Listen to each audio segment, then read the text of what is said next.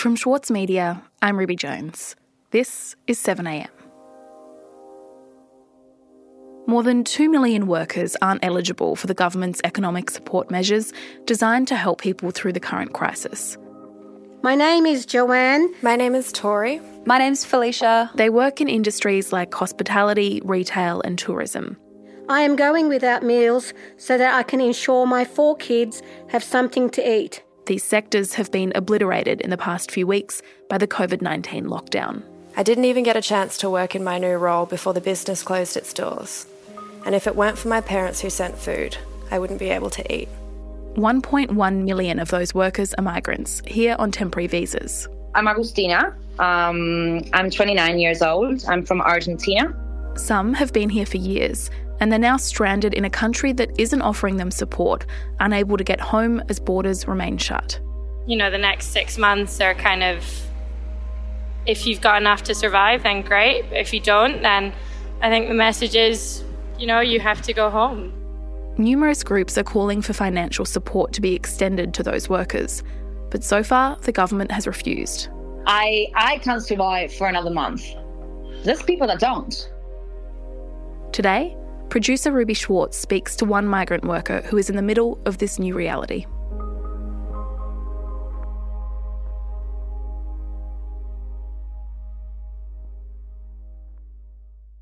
Hello. Hi, Augustina. Yes, how are you? Good, how are you?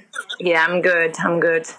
Sorry, I was on another call. no worries. Is now an okay time? Sorry, I know I'm a little bit early. No, that's all right. That's all right. I was just um getting some things organized because I'm helping some Argentinians and trying to get them back home. Can I just Um, step back for one second, Augustina? I'm wondering first if you'd mind introducing yourself. Yeah. So I'm Agustina. I'm originally from Argentina. I'm 29 years old. I've been in Australia for three years now.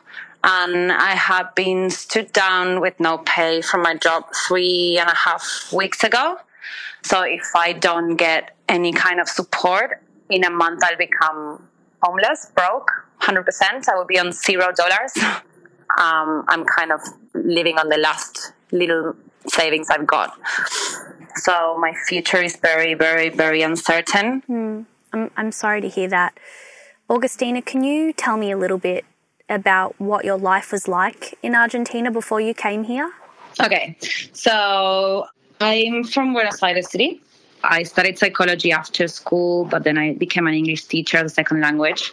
Argentina is an amazing place to travel, and it's an amazing it's an amazing country to live in. But it is as a local, you find yourself in um, economical hardship and a lot of insecurity situations. And I had this particular experience where I was held hostage. Three men with guns with guns entered the house and they just tied us up. Um, and they locked us and they stole most of the things from the house, all the computers. Um, and they just locked us up, the five of us, in a very small toilet. And that changed my life. Obviously, after that situation, even though I did therapy and I, I went through um, a lot of support from my family and friends, I never felt safe again. Um, I never felt safe home. I didn't feel safe on the street. I didn't feel safe anywhere. And so that was part of the reason that you decided that you wanted to move to Australia? Yeah, so I didn't know what, what life was going to be like. I've never lived anywhere that wasn't Argentina before, so I didn't really know how I could feel. And in the beginning, I was like, okay, mom, I'm actually coming back. I was really, I got really scared. but then two days or three days after I came to Australia, I, I remember walking around Bondi. I was in Bondi Beach and no one talked to me or no one like called me or I felt so safe that I was like, okay, this is this is good. I started relaxing and I just fell in love with the place completely. Yeah, and it saved me to be honest. Like um as soon as I realized that I felt safe, I my life started changing. I just decided I wanted to be a travel agent. I went to every single travel agency I could possibly go, and I knocked on every single one of them, and I insisted for like three and a half weeks. Eventually, Peter Pan's Adventure Travel hired me, and I just fell in love with it so much.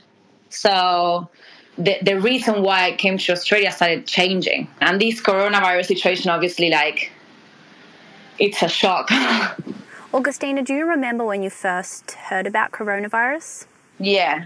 So in the beginning, I heard about it online, I guess, and then we started talking about it with our bosses, but no one really had much information. Australia kind of was a bit late with that, I guess.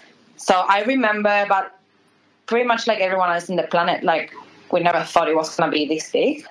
But then my anxiety started growing because obviously, like the more the days passed, it just became bigger and bigger. So I had to do was to tell my casual staff that I had no hours for them. Mm. Um, just because literally everyone was left Byron Bay and there was no people booking anything, and I just couldn't do it. So that was the first. And then one afternoon, at some stage, I got a call from my manager, and I found out that I was stood down with no pay. Um, and that it was for an indefinite time. So when this happened, I got really scared because I was like, okay, I am going to survive another month and that's it. What government support are you able to access at this time, given that you have been stood down for now, which means None. you have no income coming in? So, in my particular case, because of my particular visa, I don't qualify for the job keeper because I'm on a training visa. I don't I don't know if I would be able to access the superannuation. I personally like I understand Australians are a priority. So I understand that this is not an easy situation for the government to say like, yeah, we support everyone because obviously the country has to survive. But at the same time, like there has to be some kind of help at some stage because otherwise in a month or two you're gonna have like unlimited international homeless people here.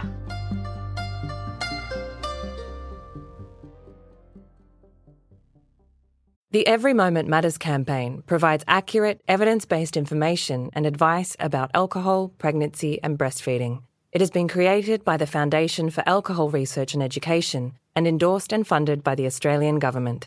Alcohol use during pregnancy can lead to fetal alcohol spectrum disorder, or FASD, a lifelong disability. So make the moment you start trying the moment to stop drinking.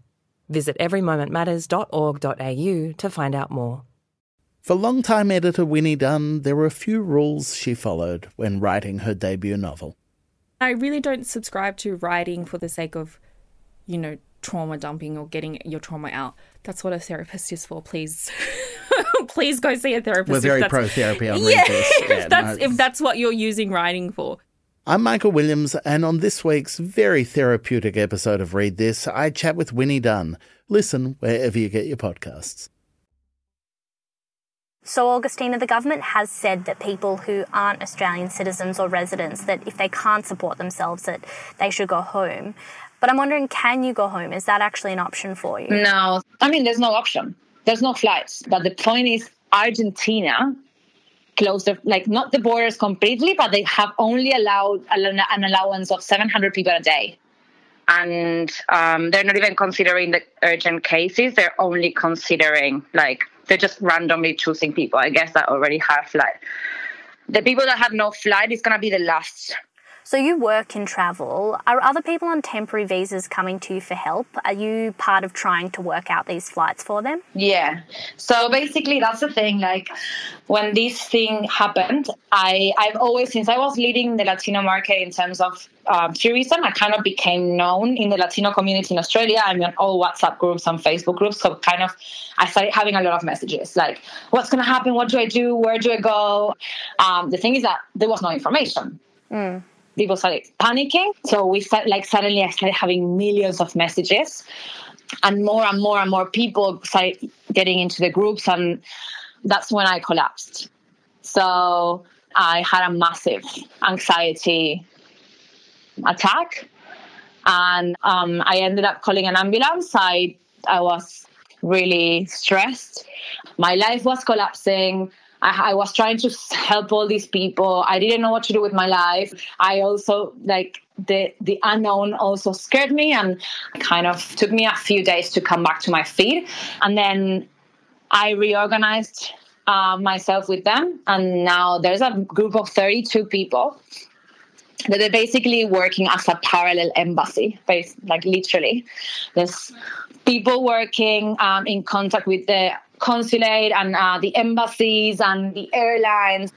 So, given that at the moment you can't get home, what are you going to do? What happens then? And then, and then I have to ask for people to lend me money.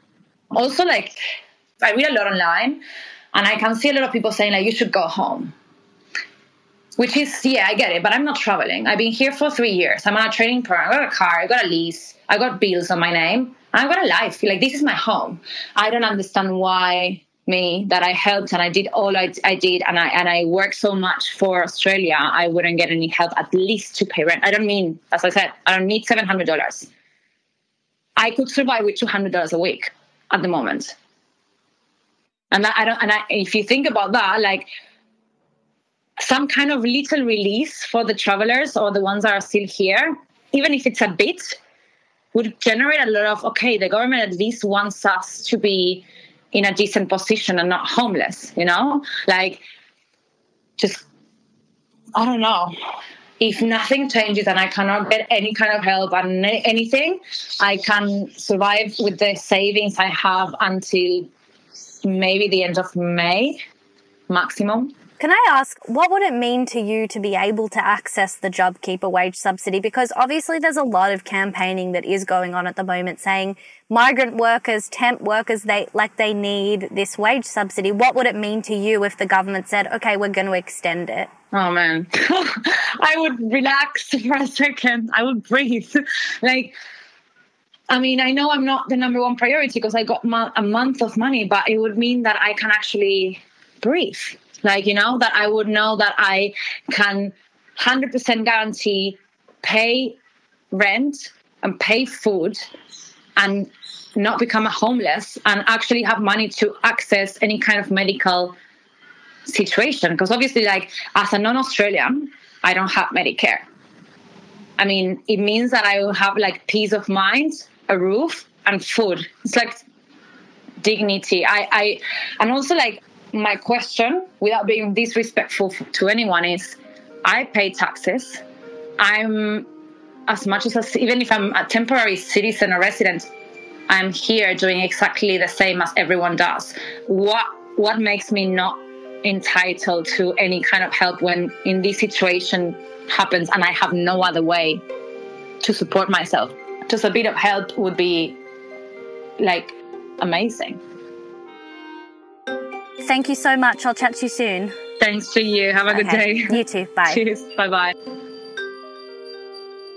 Unions and business groups have raised concerns about the welfare of migrant workers and have called on the government to provide them with support. However, the government is standing firm, citing the cost of expanding its wage subsidies. What would it have cost to extend this to foreign workers uh, or indeed more casuals?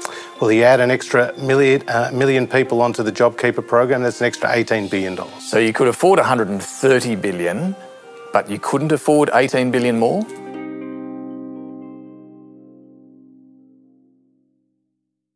As a 7am listener, you value the story behind the headlines. That's why you should read Post, a free daily newsletter bringing you the top five news stories of the day, summarising each of their key points. Sign up at thesaturdaypaper.com.au slash newsletters. Also in the news, Federal Health Minister Greg Hunt says that Australia has achieved a sustained and genuine flattening of the curve when it comes to cases of COVID 19. Hunt said that the rate of increase in new cases has been below 1% for the past seven days. The minister also announced that an extra 100 million protective masks will be distributed to healthcare workers over the next six weeks. An extra 3.5 million doses of the flu vaccine have also been made available. The National Cabinet is expected to sign off on a decision tomorrow to lift the ban on elective surgeries and IVF. Elective surgeries were cancelled last month as there were fears that hospitals wouldn't have the capacity to handle an influx of COVID 19 patients. However, the slower rate of growth of the virus and the rollout of more personal protective equipment means that the National Cabinet is likely to allow surgeries as well as IVF again. And in the UK, Prime Minister Boris Johnson has begun gradually returning to work after being hospitalised from COVID 19. Johnson is retaking the reins at a time when his government is facing sustained criticism over its response to the crisis, including a lack of personal protective equipment for medical personnel. I'm Ruby Jones. This is 7am. See you tomorrow.